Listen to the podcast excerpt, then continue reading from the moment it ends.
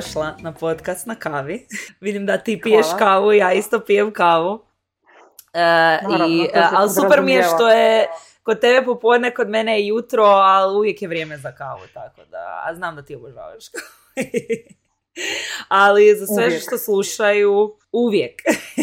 Ovo je Dora Kraljević, suosnivačica, osnivačica Dora Body Studija i imala sam priliku Doru upoznat u ovih zadnjih godinu i pol, tako negdje, od kad sam krenula u studio. I stvarno Dora je Wonder Woman, super žena. I stvarno inspiracija za mnoge, ja mislim, što si napravila u poslu, a i ovako privatno što te znam. Tako da Dora, evo još jednom dobrodošla, malo nam se predstavi. I reci nam ko si, što si, tako. Hvala. Uh, pa evo ti si već rekla da sam suosnivačica Dora Body Studija Znači, to je studio koji sam otvorila sa Sekom. Paula radi dio, znači ona radi nokte, šminka i slikarice, a ja radim fitness dio. Imamo funkcionalni trening, pilates i jogu. Nas dvije smo krenule ko partnerice, sad imamo tim od četiri osobe, znači ona, ja, Marko i Nika. Tvoja trenerica Nika. Da, moja trenerica Nika koja je isto bila gošća na podcastu. Ja samo vas iz studija skupljam kao gošće.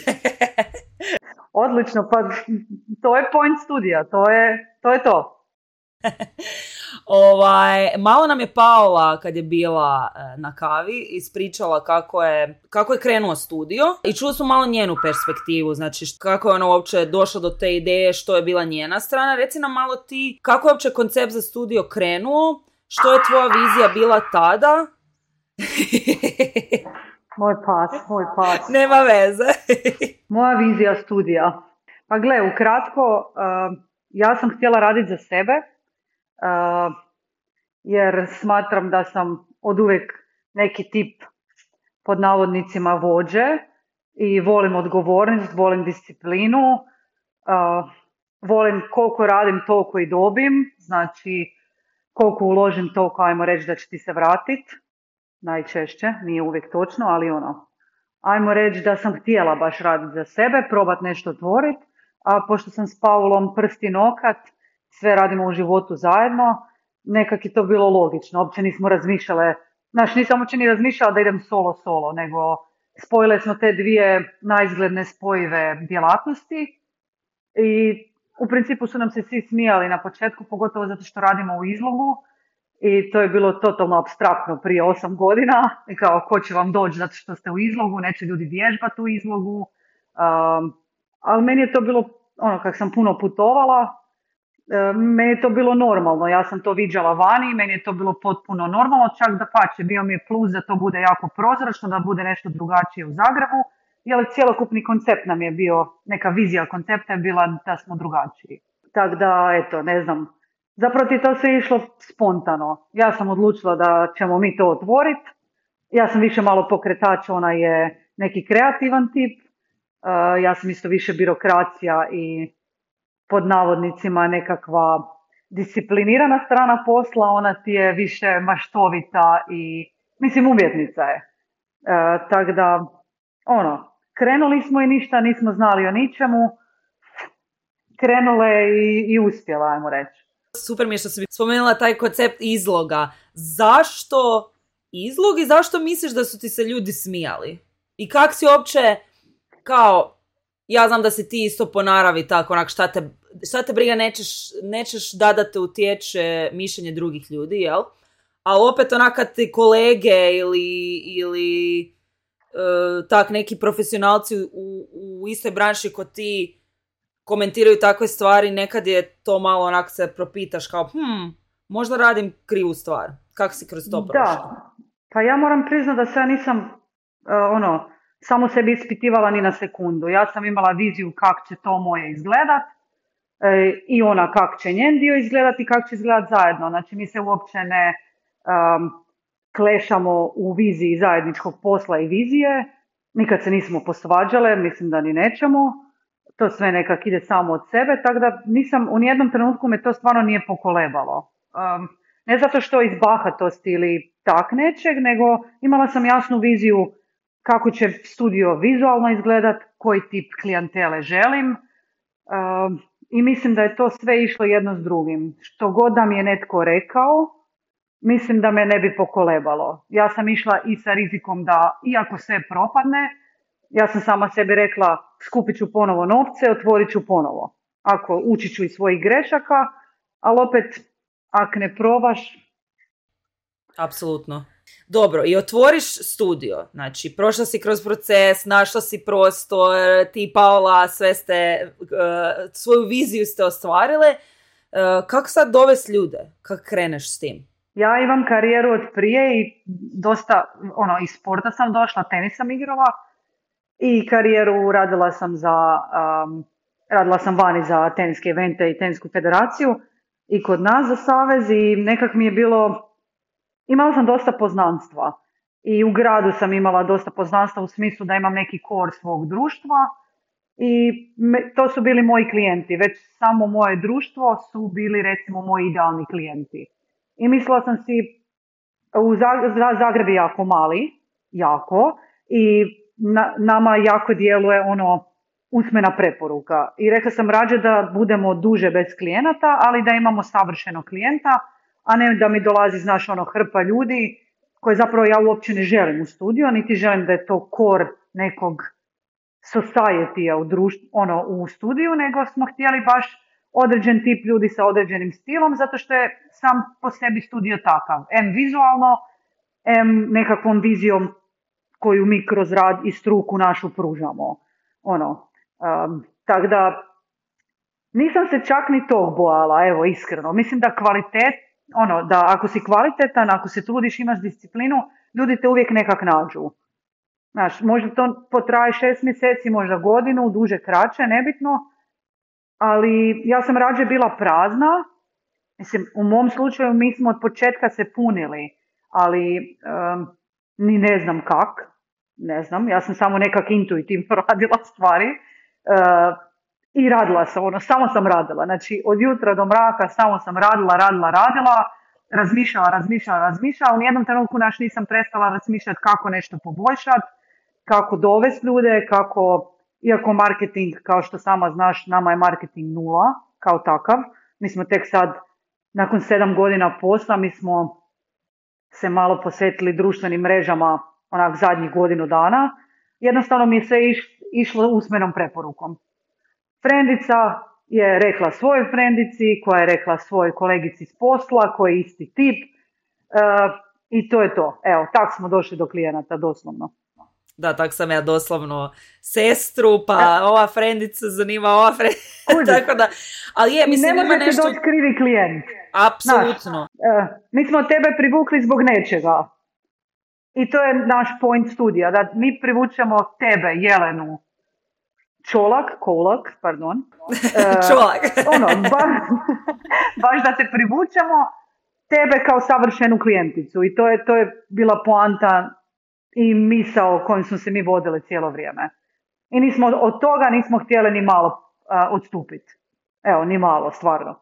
Poslije ću te malo pitat o tom communityu, ali sad si spomenula društvene mreže i baš je nešto što me zanimalo, iako niste prije, kao što sama kažeš, što ja nisam ni znala, nešto puno ulagali u društvene mreže. Uvijek si imala, uvijek je Instagram bio tu, mislim, vizuali su bili i nekako je to uvijek bilo spojeno s tim što je studio i stvarno je bila, ono, Instagram je danas ko, ko, ko tvoja web stranica u principu za, za sve biznise ali danas u današnje, u današnje vrijeme društvene mreže su svi govore koliko su bitne za biznis. Da ako ti nisi na društvenim mrežama da ti nećeš uspjet. Uh, da, da moraš ulagati puno vremena u društvene mreže. Uh, koje je tvoje iskustvo s tim, malo si to sad spomenula, da zapravo vama je sve išlo usmeno i da misliš da, da je to možda ovisi isto u kojem si gradu, E, i koji su ti generalni zapravo ciljevi? Evo, koje je tvoje iskustvo s tim? Pa, ova, naše iskustvo je takvo da ako sutra nestane Instagram, nama posao ne bi pao ni 1%. Ali nama je to od početka dio poslovnog plana. Znači, od početka je dio mog poslovnog plana da imam stvarnog potrošača koji će biti s nama x godina, 10. Ne pričamo tri mjeseca, i da isprobavaš svugdje po gradu nešto drugo, nego ćeš doći Prvenstveno zato što zbog struke, drugo zato što se jako brinemo o klijentima, treće zato što je neki community koji smo stvorili stvaran i fantastičan i možeš upoznat i to je, to je jednostavno nekakav safe place koji, koji smo mi htjeli stvoriti da ti ne želiš otići iz njega. Uh, nije to samo studio, mi nismo samo fitness studio ili make-up studio ili nail studio, mi jednostavno smo nekakav community gdje imaš podršku iz, ajmo reći, sa svih strana. I meni društvene mreže u tome ne igraju nikakvu ulogu, nikakvu. Uh, e sad, ja sam vizualan tip, ja volim lijepo i vizualno lijepo, tek nedavno smo si mogli financijski priuštiti da meni to netko radi profesionalno, to ja vodim, ali imam curu koja mi radi ajmo reći, vizualan identitet u smislu kao tipografiju mi radi, e, fotka mi, e, većinu fotki, dok recimo video ja sama radim, jer smatram da to uopće nema potrebe plaćati nekog za to. Mislim, da imam novaca da si mogu izdvojiti, ne znam, 2000 eura mjesečno za tako nešto, bi, ali opet bi ulagala recimo u svoje obrazovanje otišla bi van i odradila bi rađe za tih 2000 eura edukaciju. Jer smatram da je to kor mog posla. Kor mog posla je da vas održavamo zdravim, e, da ste sretni, da uvijek izađete sretnije iz studija, da ste zadovoljne sa sobom e, i da kvalitetno radite na svom tijelu, pa tako i na svom psihičkom stanju, ajmo reći. Jer povezano je tijelo i um, to znamo. Tako da meni društvena mreža ja sam sigurna da je to plus zato što ja sam isto na Instagramu i scrollam. Uh, većinu toga me nervira pa se maknem s toga, ali volim scrollat, volim vidjeti lijepu stvar, volim vidjeti dobar video, volim vidjeti uh, spremnu, zdravu žensku koja trenira. Znaš, nije, nije da ne volim. I mislim da je to isto bitan segment da netko vidi što radim, jer nikad nismo skrivali što radimo. Mi na društvenim mrežama smo dosta ro. Ja kad snimim video, takav je kakav je, ja ga pustim ne skrivam na koji način radim, ne skrivam koji je to program, način na koji ću tebe ispravljati ili nekog drugog klijenta. Nama je društvene mreže su nam više ko neki spoj za naše klijente. Meni ništa ne znači veći broj followersa zato što ne želim biti influencer, mislim da je to potpuno drugi posao i ja nikad ni neću biti influencer, niti to želim raditi jer uh, izuzetno mi je bitan taj stručan dio i to je to. Dalje se baš pretjerano ne petljam, osim da želim da mi je Instagram vizualno lijep. Jer volim lijepe stvari. Naravno. Pa da, ali kužiš Zagreb je mali sad. Pitanje da li to u drugom gradu, da li bi to tako funkcioniralo, možda ne bi, znaš. Jer ako dođem u New York, mislim, okay. ali opet ako imaš, mislim, teško, ali opet ako imaš kor ljudi, opet će krenut od kora ljudi. I opet taj kor ljudi zna neki kor ljudi ja mislim da ti to ovisi kako se opredjeliš koji želiš da ti je poslovni put i što spada u tvoj poslovan plan. Nama su društvene mreže na zadnjem mjestu. Ono, meni je stalno mi govore, moraš podići, moraš imati više followersa. Bog te dragi, ja ne znam di ću ja s ljudima u studiju. Meni je sve jedno. Kužiš, mene ljudi zovu da bi trenirali, ja s njima nemam kaj.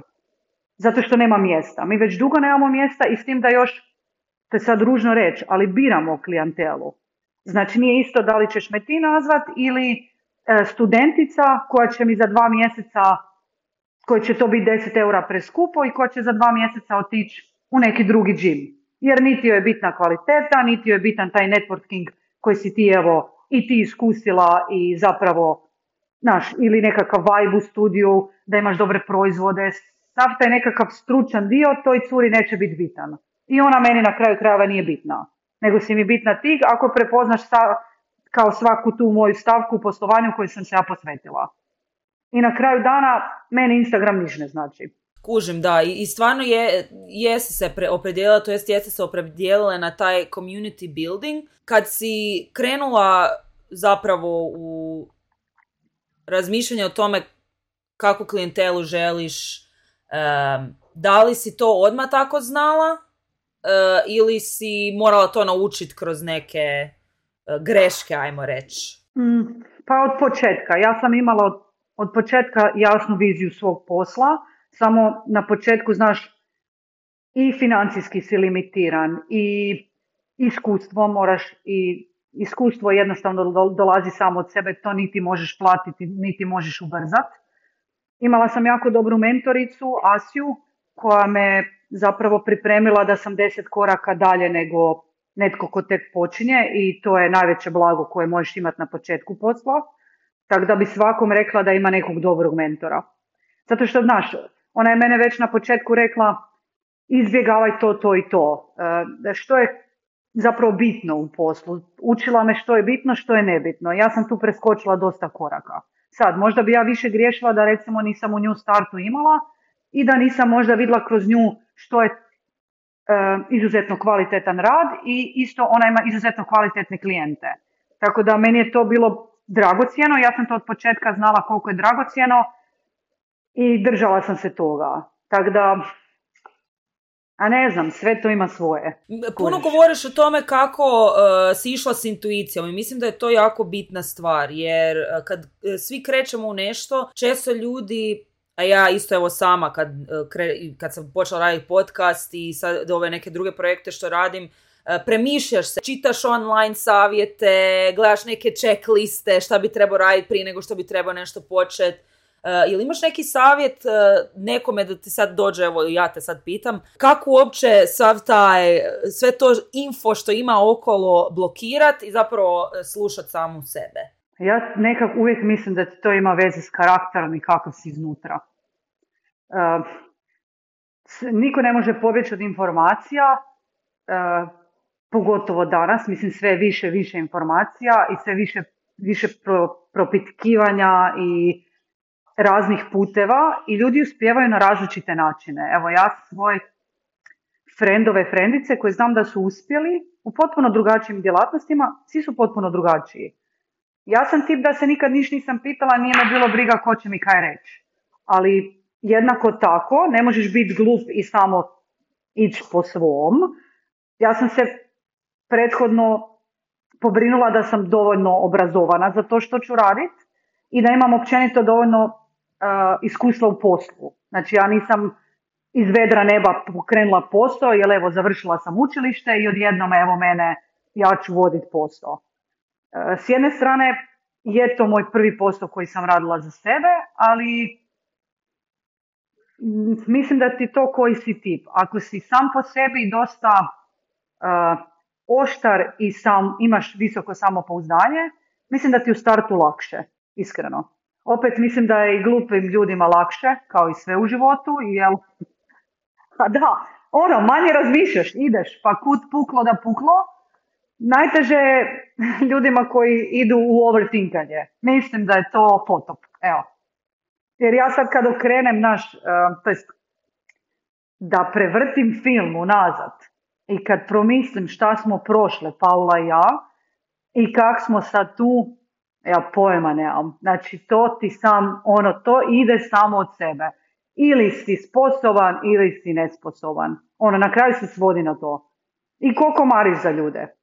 Ono, mi, ja jednostavno za svoje ljude marim ono od 0 do 24, na raspolaganju sam od 0 do 24 i mislim da to ljudi osjete. I na kraju se opet svede na to kakav si ti u koru, kakav si ti ko osoba, jer ako si dobra osoba, mariš za svoj posao i klijentelu, mislim da ne mreš propast, evo iskreno. Slažem se s tobom. I stvarno, evo sve, vrtimo se toliko community i to je jedna od stvari što u studiju prva stvar je, ja se to što sjećam kad sam ja prvi put došla, uvijek svima kažem kako je ugodno kad dođeš u studio.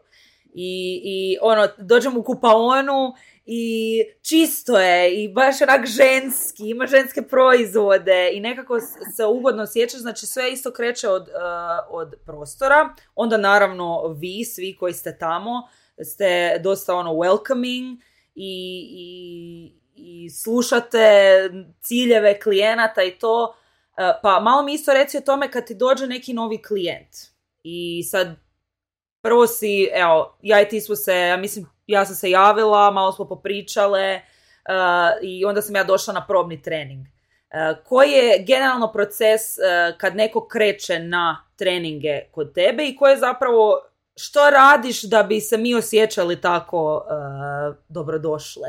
Pa gle, to kaj si rekla, nama je jako bitno da se neko osjeća ugodno.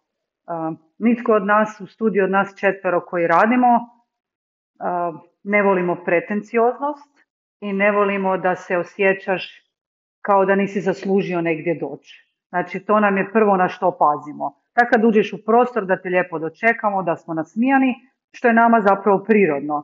Pretjerano se ne trudimo oko toga jer smo općenito takvi i u privatnom životu, pa tako i u poslovnom. Ne odvajam tu privatno i poslovno.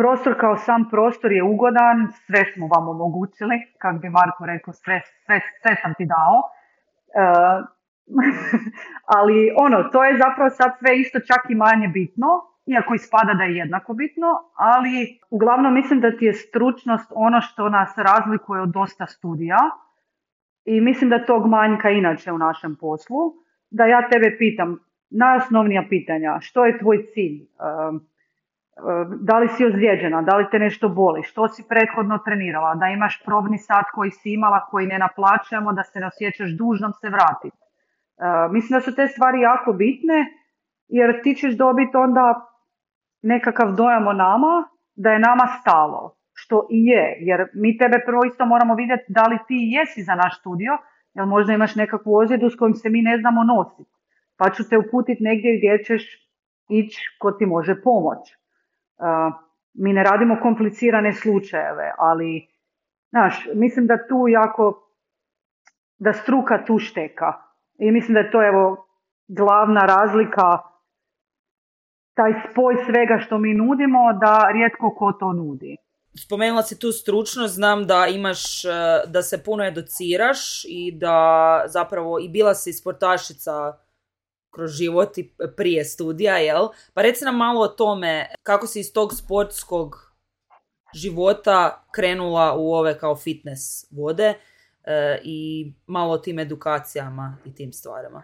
Ne znam, nekak sam se uvijek vidjela u sportu, nije mi dolazilo u obzir raditi sa sportašima, ja znam što to nosi, E, pa nisam htjela raditi sa još jednom kao što sam ja. To je puno odgovorniji posao u smislu puno više novaca se okreće. Ono, ukratko, pojma nisam imala šta bi točno, samo sam znala da bi svoje otvorila. E, I onda sam upisala učilište kod nas, fitness učilište, završila sam prvi smjer, to je bilo za instruktora u fitness kao u džimu. To mi je bilo to mi je bilo stvarno super, onda sam vidjela i drugi smjer gdje je predavala Asija. Asija je, mislim, naša najbolja trenerica i zbog nje sam upisala smjer. I kako sam upoznala nju, za nju sam radila godinu dana. I to sam skužila da ja to želim raditi, da mi je to super. Mm, kažem, imala sam ogromnu sreću, mislim nije sreća, nego sposobnost da je žena htjela da ja radim za nju. To mi je nekak bilo, ne znam kako da kažem, vidjela sam jako dobar posao, to ona radi doslovno savršeno i ima Malo nam, ono, e, za one što ne znaju ko je Asija, malo samo reci čime se ona bavi i šta, šta radi. Znači Asija je naša najbolja trenerica ukratko, žena se bavi pilatesom, e, iako radi funkcionalne treninge, e, ima reformere, ima svoj studio već 30 godina i ona je nekakav pojam fitnessa u Hrvatskoj. Znači ona je ženski pojam trenera fitnessa u Hrvatskoj. Tako da ja sam imala sreću s njom raditi, da me ona vodi i da mi govori koje stvari su bitne, koje stvari nisu bitne. I dan danas sam joj najzahvalnija na tom putu jer, kažem, ona je mene deset godina unaprijed pogurala, doslovno. Da preskočim nekakve stepenice koje ti sam, to ti traje duplo duže nego kad ti netko to pokaže i objasni. Evo, to, to mi je nešto što mi je onak pokazalo da želim to raditi i da nisam htjela raditi svoje dan danas bi vjerojatno radila za nju. E, do, dotakla si se malo tog, e, tih certifikata i, i edukacije i ja znam iz iskustva da se u studiju dosta fokusirate na pravilno izvođenje vježbi.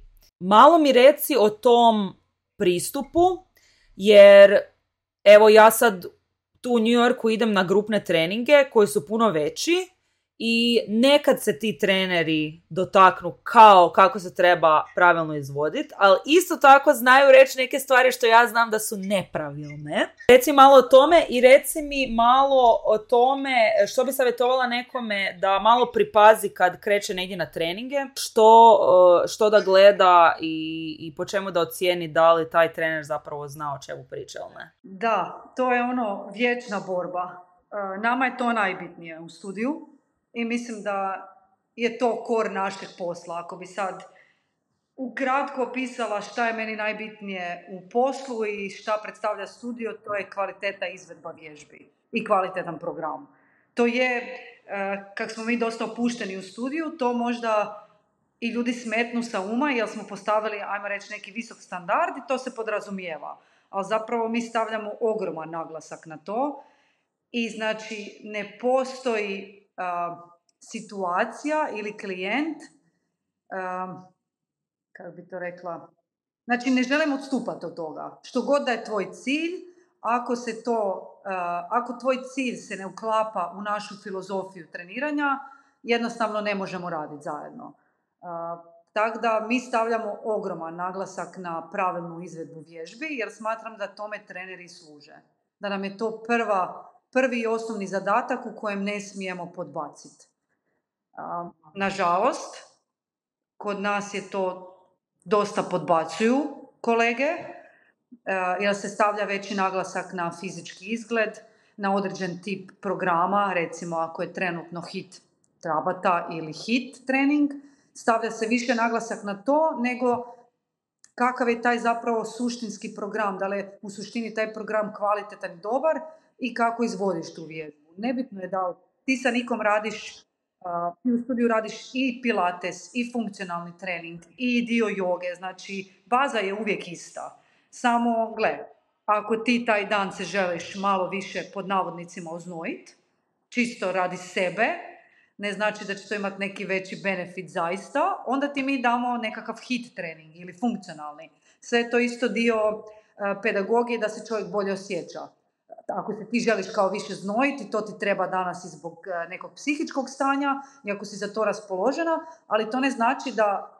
ako ti imaš aktivni trening, da tvoja izvedba vježbi može biti manje dobra i kvalitetna. Znači, to tu ne odstupamo. u Americi konkretno, mislim da je to najveći problem. Mislim da je to tamo baš dosta kritično. Oni prate sve moguće trendove, izmišljaju trendove, ja ne znam, ja stvarno ne znam kako oni nisu izmislili. Evo, stvarno. Um, to je čak fascinantno kad tam prolazi. Meni to, mislim... Marketing. Da, sad nećemo imenovat, ali... Uh, Zna, ja znam točno o čemu, ko, na, ko, da, da, na koji da, trening misliš. Imenovat, to nije lijepo, to smo od početka rekli da ćemo raditi mi u studiju, niti Biko pozvala u Hrvatskoj, niti izvan, jer isto je. Uh, s druge strane, ne želim držati leđa kolegama koji ne rade dobro.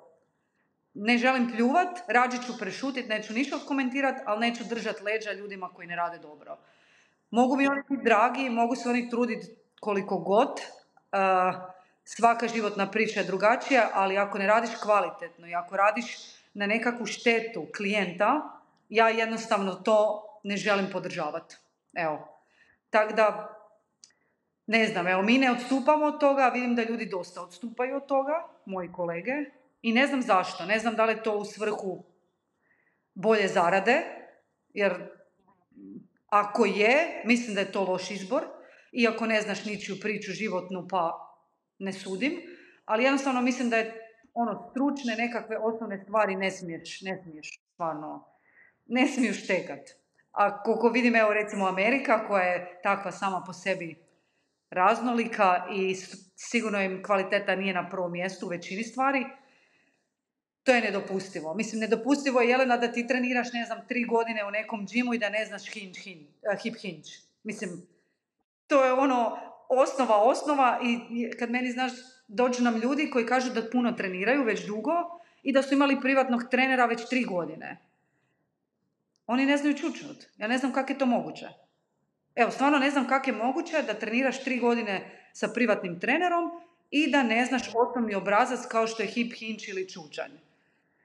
Ono, ja kad skužim da netko ne želi, ja jednostavno ne želim s njim raditi. Jer on će reći da trenira u Dora vodi studiju sa Dorom, Nikom, Markom, svejedno. I taj čovjek neće znati hip hinč i meni će ljudi reći, evo te pa ti nisi naučila čovjeka ni osnovni obrazac kretanja. A to je poanta zašto evo ti plaćaš privatne treninge.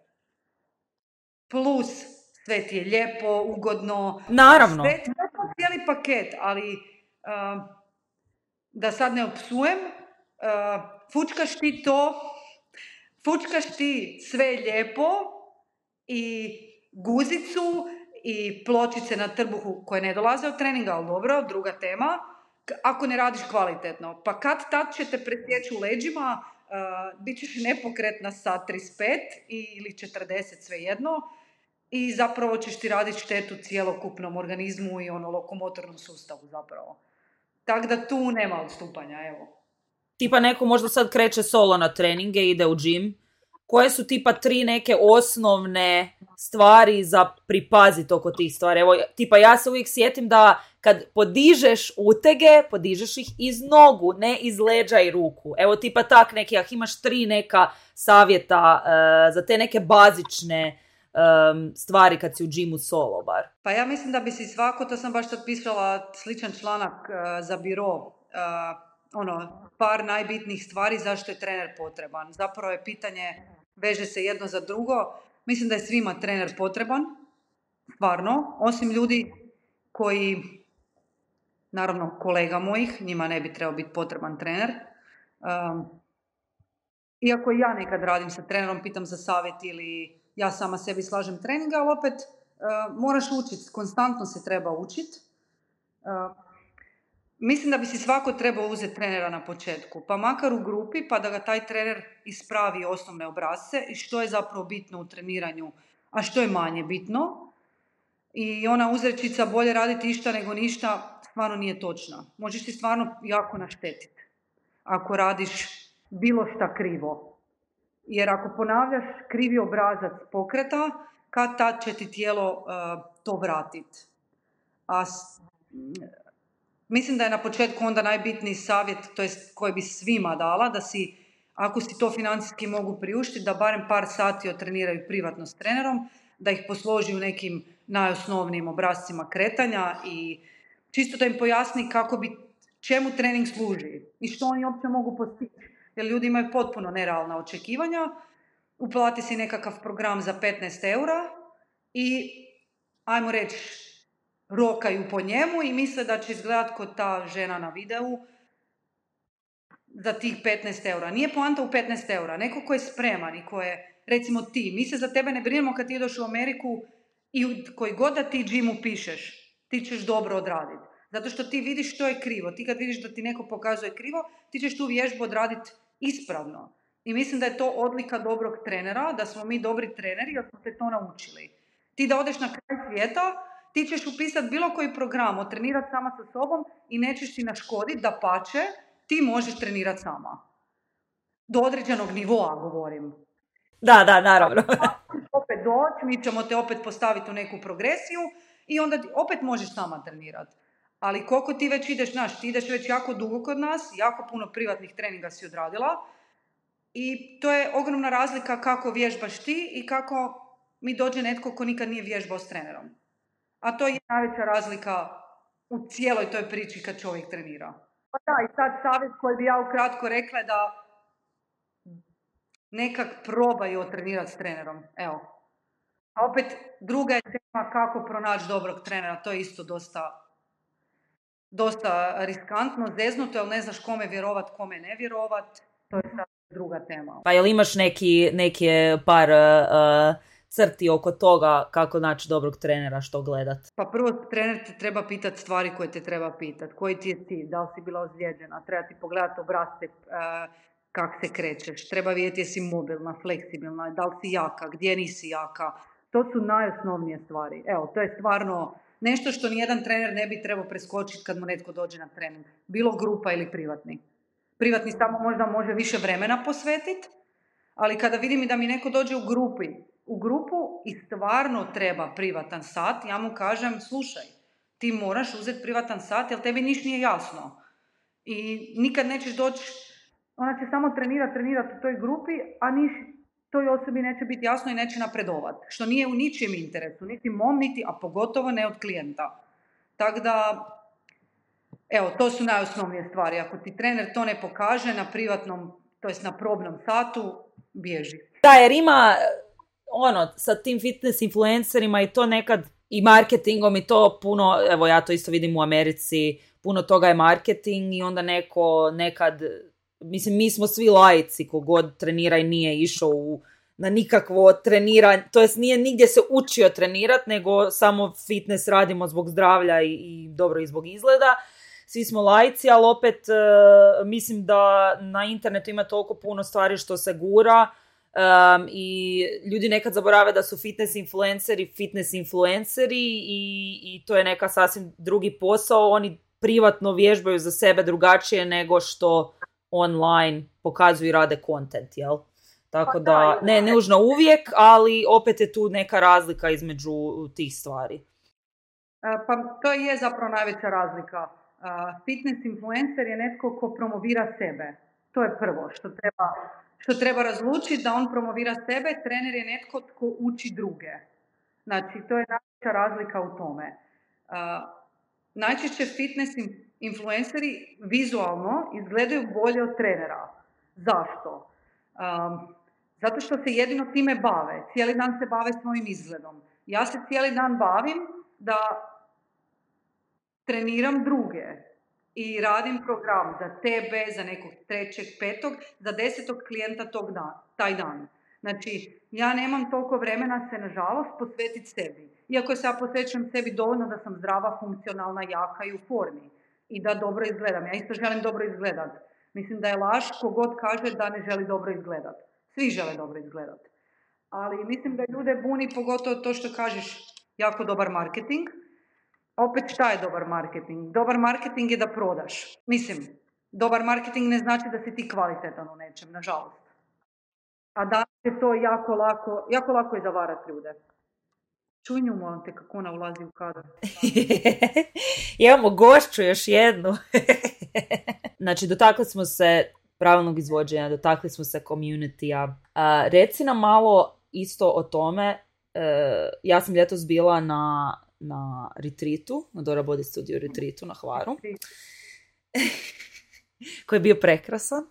Pa um, reci nam malo kako je došla ideja za to i cijeli taj zapravo malo proces stvaranja ono finalnog proizvoda što je taj cijeli retreat. Pa gle, retreat, uh, moji roditelji su na Hvaru, imaju kuću na Hvaru i restoran, sobe, to je sobe i restoran.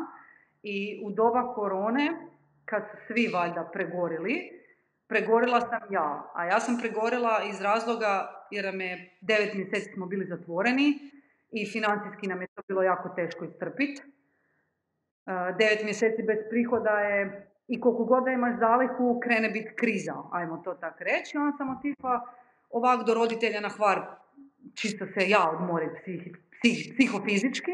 I onda kad sam bila tam sam si mislila, Isuse, kako bi bilo super sad da su moje cure iz studija tu, mogle bi se okupat, mogle bi jogu napraviti na plaži, pa bi mogle trčat i tak mi je došla ideja da ja napravim, ja ga ne volim zvat yoga retreat, jer nije yoga retreat. Fitness, nego da. to je retreat. Mind body. Ne znam, fitness retreat. To je Dora Body Studio retreat koji sam ja izmislila kako će izgledat. Jer svi moji klijenti vole dosta jako vježbat. Iako yoga može isto biti jaka i teška, ali sam htjela da bude to yoga trening plus um, nekakav jači trening, aktivniji. I htjela sam da kroz dan nitko nema nikakvu obavezu. Jer Hvar sam po sebi je predivan, lokacija je savršena, um, nisam htjela da bude ikakvih predavanja i da ti u toku dana imaš tu obavezu nego sam htjela da ti kad treniraš jogu, odeš sa sekom i frendicom na plažu, uživaš, oznoji se ponovo na večer i da se dobro najedeš. I htjela sam da si svi mogu priuštiti, to je opet ko si to može platiti, ali smatram da taj retreat ni ne košta puno za nekog ko radi i ko ima sustavno nekakvu pristojnu plaću. Mislim da si, da si mogu ljudi odvojiti, nikad nismo htjeli staviti nepristupačnu cijenu da si vi cure zajedno i da se podružite i da si možeš priuštiti taj psihofizički odmor kroz godinu. Da se makneš od svojih obaveza, od svoje obitelji, od dečka, muža, djece, što god. Mislim, svako ima svoju motivaciju. Tako da, evo, to je tak nastalo, čisto opet sam gledala po sebi šta je meni bitno i šta, šta bi meni pomoglo onako u toku, u toku proljeća ljeta. Hoćemo li doživjeti neki zimski jednog dana? pregovorima sam. Da? Uh, ima predivnu kuću u Istri i baš, baš smo pričali da bi mogli napraviti, ali to će biti manje ekskluzivan, jer na Hvar dosta ljudi stane, 15 do 17, a tu stane jedno 8 do 10. Tako da, ali opet, naš, tu dolazi sad s te poslovne strane koliko to treba koštati, koliko si to ljudi mogu priuštiti e, i tako dalje. Ali ide, radi se poslovan plan, u cilju je, u cilju je bilo da zapravo imamo četiri godišnje, ali to je trenutno too much, možda, možda to još ne mremo ishendlati, evo. To nije samo ono, e, idemo mi u šestom mjesecu na retreat, nego mislim vi mjesecima to uh, planirate. Uh, je, jer je tu dosta logistički, e, puno je stvari logistički za odraditi, iako jednom kad se ufuraš ide to. Mene više brine koliko si ljudi to mogu priuštiti, evo iskreno. Jer ako si ti već priuštiš, ne znam, evo konkretno ti kod nas plaćaš privatne treninge, ne znam, ako ćeš još ići na nokte, pa ideš na taj retreat na hvaru, znaš, puno je to novaca. Ja uvijek gledam nekako iz perspektive, ne samo svoje, nego gledam iz, vaše perspektive. Opet, ako je nešto kvalitetno i ako je dobro, čovjek si to plati i priušti. Ali teško je naći u Hrvatskoj taj, kako bi rekla, pružati jako visoku uslugu za neke normalne novce. E, dosta je sve skupo. Sama hrana, sama nabava hrane je već jako skupa. Tako da sve je to kalkulacija. A nije poanta da ti tri dana naplatim 4000 eura. Mogu, ali niko ne bu došao. Nije to vaša filozofija, mislim to evo, kao, kogod sad i slušao može čuti, jako je bitan community, E, kvalitetna, e, kvalitetna ponuda u smislu e, vježbanja i svega, tako da na kraju dana retreat je samo nešto što se nadoda na već postojeći community, nije ovaj, nešto kao sad novo. Da, to je kao neki produžetak naše Da. A na retreatu, a i generalno, sad sam te htjela malo pitat, kako izgleda tvoj proces smišljanja treninga. Ne pa samo na nitritu, nego ovako svakodnevno, evo kroz tjedan. Znam da ti unaprijed e, planiraš trening. Ja imam više mjesečan program. Osim ako nisi na privatnom treningu, e, programi su nama i grupe osmišljeni po jačini grupe. Znači, ako je neko slab, ne može ići u jaku grupu. Zato što tako i programiram mjesečni program. Znači, ne možeš biti tehnički slabi i snagom. Evo je, opet. Evo je. Kužiš, ne možeš biti sad slabiji i biti u jakom programu jer su već grupe predodređene po nekoj jačini. I to je isto dio kvalitetnog programa i mislim da je to najveći dio naše kvalitete, što ne odstupamo od toga. Ako tebi paše terminu 5, a ta grupa je zapravo jača grupa, u koju ti ne pripadaš po svom performansu, ja te ne mogu staviti u 5. Bez obzira da je to jedini termin na koji ti možeš doći, ne funkcionira. Pate mi drugi ljudi, iako je naša grupa mala, ono, sedam, maksimalno osam ljudi, opet pati. Ako, ako mi je dvoje preslabo, čak i ako mi je jedan preslab, jednostavno ne može biti ta dinamika grupe i programa koji sam ja zamislila. I ono, ajmo reći, posložila, tako da o tom ovisi. Znači, o jačini grupe programiramo treninge, a na retreatu je mrvicu drugačije, zato što je po grupi više ljudi, iako onda nas je ove godine bilo troje kad ste vi trenirali, upravo zbog toga da kada bude 15-16 ljudi, da ne bude jedan trener, nego nas je bilo troje.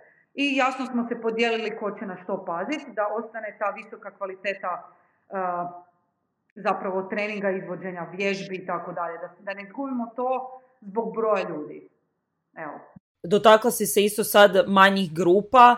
Zašto manje grupe? Jer tipa imaš studije di može biti 25 ljudi odjednom, evo ja sad budem u, u, u studiju di nas, ja mislim, 30 odjednom. Ja mislim da ja imam već stvarno dosta iskustva i mislim da dosta radim dobro svoj posao. Ja ne mogu ishendlati više od osam ljudi. Deset maks. Govorim kad mi je posložena grupa. Kad mi nije posložena grupa, manje, još manje. Jer dovoljno je da dvoje ljudi paziš u tehničkoj izvedbi, ne možeš pohvatati drugih šest. Nema šanse, to ne može nitko. Znači, deset ljudi po meni, 12 maks maksa, ali kažem, opet da su ti ljudi posloženi. Jer ne može doći gospođa od 52 godine sa tobom u grupu. Ne može. E, može ako trenira kod mene već 50 godina, ja znam njen performans. Onda može. Ali ne možeš, znaš, e, to je ono što se griješi u velikim grupama. E, svakakva razina izvedbe vježbe sa različitim godištem, pa to je kaos. To je kaos. Ono, mislim. Tako da to je, sigurno, to ne može biti kvalitetno. Nema šanse. Osim kažem, možeš imati 50 jako kvalitetnih vježbača i ne moraš ih kontrolirati koliko to, a di to ima? Nigdje. Budem ti ispričala kasnije kako izgledaju moji treninzi sada, ulačeš od svijeha.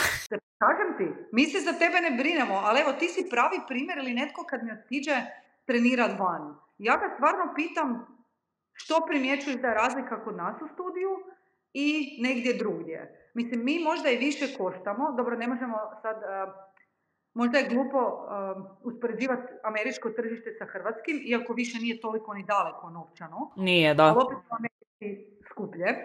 da. Mi u, u Zagrebu jesmo među skupljima, ali opet smatram da nije preskupo. ja govorim za grupne treninge. Privatan trening je uvijek puno skuplji, ali privatni treninzi sve što košta do 100-120 eura, mislim da je to kad si pod stalnim nadzorom u malim grupama.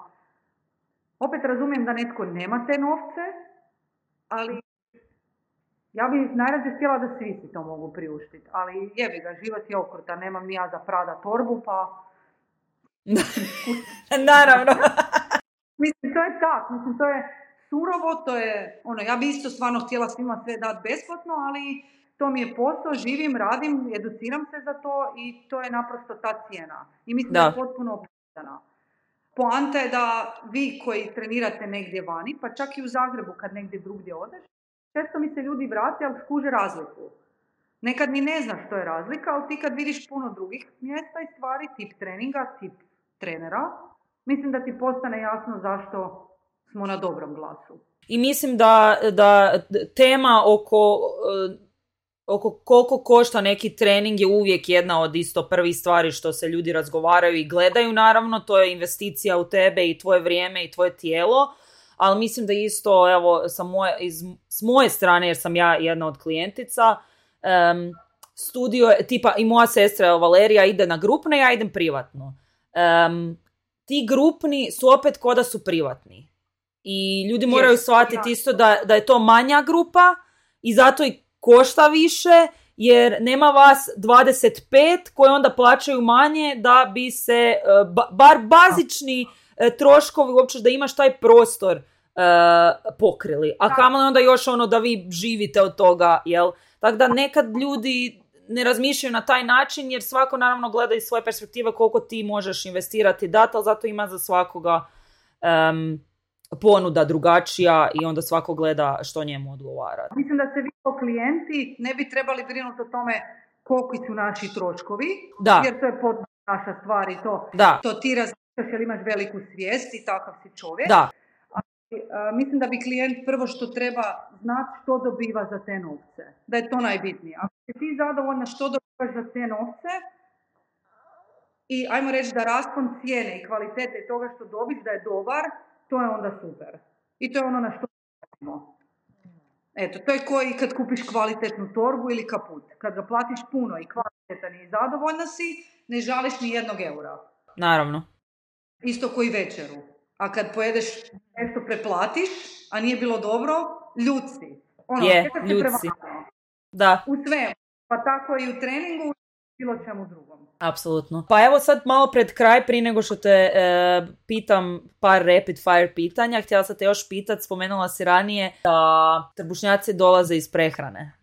I to je nešto, pa mi se ukratko malo dotakni toga, jer e, nešto isto što sam ja iskusila kad sam krenula u studio je, ja sam tad u tom trenutku htjela skinuti nešto malo kila i meni je bilo super što si ti odmah rekla da naravno trenirat ćeš, ali to ti sve dolazi iz kuhinje. Jako puno se toga piše po portalima i po internetu, po Instagramu i to su sve, e, to nisu činjenice koje su znanstveno dokazane. Znači, svi imaju neko mišljenje.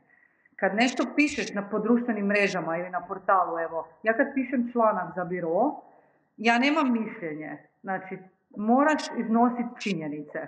Inače nisi dobar trener. Ako ti mene konkretno pitaš za mišljenje, ja ću ti reći, moje mišljenje je da ti je to i to bolje, ali imaš ovu i ovu opciju, ti izaberi. Znači, činjenica je da treningom, znači određenom vježbom ne možeš smanjiti masno tkivo na određenom dijelu tijela. Na primjer, ako radiš trbušnjake, nećeš smanjiti mas na trbuhu. Ako radiš, evo sad ne znam, bubnuću, ne možeš trenirati gluteus, znači mišić guze, i onda cure najčešće kažu, ali ja ne želim debelo bedro, debeli kvadriceps. Kvadriceps je takav kakav je. Znači, ako jedeš puno i treniraš puno, dobit ćeš masu, bit ćeš malo jača. Ako treniraš puno i reduciraš prehranu, već ćeš izgledat više lin, ajmo to tako reći, zato što ćeš kalorijama biti u nekom laganom deficitu. Ili barem na nuli, onda ćeš izgledat sve čvršće, e, imat ćeš manji postotak masti. Ako reduciraš prehranu dosta, a treniraš puno, onda si definitivno u deficitu, gubiš dosta masnog potkožnog tkiva i dolaziš do puno veće forme, što ti se fizički puno brže i jasnije vidi.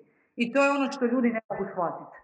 Evo, ljudi ne mogu shvatiti, ja kad kažem, ne znam, završi trening i oni kažu, ah, nećemo trbuh na kraju.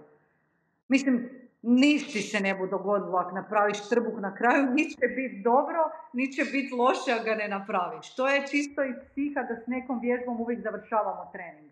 Ko neki cool down. Uh, ili stezanjem ili tako nekakvom neinvazivnom vježbom, ali sigurno ako radiš to trbušnjaka dnevno nećeš imati pločice ako ne napraviš drugi dio što se zove prehrana. Ne mogu to objasniti. E, to je jednostavno koliko god puta da ponovim, ljudi se s tim ne žele pomiriti. I onda kažu, pa kak ti imaš tak ravan trbuh i takvu prčastu guzu? Mislim, nisu ljudi ni svjesni koliko rada trebaš za nešto. A mislim da se to sve pobrkalo s Instagramom. Jer te žene koje izgledaju tako, pod navodnicima, savršeno, isklesano, one isključivo to rade kroz dan jako su predane prehrani, jako malo unos kalorija imaju, zapravo unos kalorija im je jako nizak, paze na postotak masti proteina koje unose, paze da treniraju, znači one treniraju sigurno dva sata dnevno i tako žive. One se prodaju, žive tako, ti imaš posao od 8 do 10 sati, sretna si da uopće možeš na trening tri put jedno, jer to iziskuje i vrijeme i tvoju psihičku pažnju, nekakav fokus i fizičku snagu. Mislim, to sve trebaš odraditi. Tri do četiri puta tjedno je izvrsno za treniranje. Ali onda čovjek misli da će izgledat, na primjer, ko Kim Kardashian. Mislim, to su žene koje idu na razne plastične operacije. Tako tijelo prirodno ne može izgledat. Ona sigurno ne trenira i pazi što jede od 0 do 24.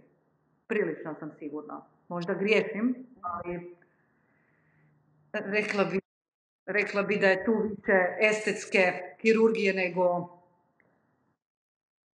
rada kao samog rada na sebi. Pa dobro, vidjeli smo svakako isto videe na internetu kad one vježbaju. Da, Makar ne... vježba loše. Ne znam zašto se ljudi isto toliko smiju, ona ne vježba loše. Samo tako, kad tako vježbaš, tako ne izgledaš. Evo to. Dobro, da. Evo da to okay. i lijepo vježba, ona nema ni lošu motoriku. Ona lijepo izgleda dok vježba, ona super izgleda, ali ako tako vježba, ona ne može tako izgledati. I to je ono što cure buni. To je cure, čak, mislim da su čak žene uh, uvjerene da će tako izgledati. Mislim da tu imamo sad puno još tema za izvrtit e, trendova u izgledu. Prije deset godina je možda bila želja više za Kim Kardashian, sad su neke druge žene ovaj, e, idoli u, smislu tijela, ali to ćemo za sljedeću kavu ostaviti. ali prije evo za kraj, pet rapid fire pitanja koje ja još nisam rebrandala jer ova nekad nekad budu, ne budu rapid fire, ali ajmo reći da su rapid fire. Pošto smo na kavi, da li e, preferiraš kavu ili čaj? Kavu. Ok. Kako piješ svoju kavu? Sa malo zobenog mlijeka. Zobenog mlijeka, ok. Ti isto dnevno puno popiješ kava, jesam, jel tak? Uh, da. Kao pijac si pravi. E, treće pitanje što inače znam pitat je da ti sad dođe neka mlada žena ono, možda je tek krenula na faks i to i želi ići tvojim putem e, karijeri, što bi je savjetovala za početak? Da jako puno radi. Da jako puno uči, da puno radi, da ima disciplinu. Bez toga ništa. Mislim da bez toga općenito ništa u životu. A finalno, koja je neka želja za samu sebe kao di, to je ono kliše pitanje, ali u principu kao di se vidiš za pet godina? Što bih htjela do tad postići? Sve što imam sad, samo malo više novaca. Dobro, iskreno, to the point. Doslovno, evo, sad samo više novaca. Onda odlično evo da tipa deset dana dođem bez razmišljanja kod tebe uh, i budem deset dana kod tebe. Može, dogovoreno. Eto, nadam se i prije da će to biti. Dora, hvala ti puno što si danas došla na kavu. Uh, evo za sve koje slučaju, di te ljudi mogu pratiti tvoj um, Instagram profil i sve o tebi. Dora Body Studio, tak kak se zove studio, tak se zove Instagram profil, a drugo nemamo. Dobro. Pišem svaki mjesec članak za biro, uh, to imamo neku mjesečnu temu, to stvarno budu super članci. Uh, I to je to gdje se mi zapravo na van, ajmo reći, reklamiramo. Super. A ovak mi se uvijek netko može javiti i na mail i preko Instagrama, tako da slobodno. Može, eto. Dora, hvala ti još jednom što si došla. Uh, i nadam se da se opet uskoro vidimo na kavi uživo. Ovaj, I eto, to je to.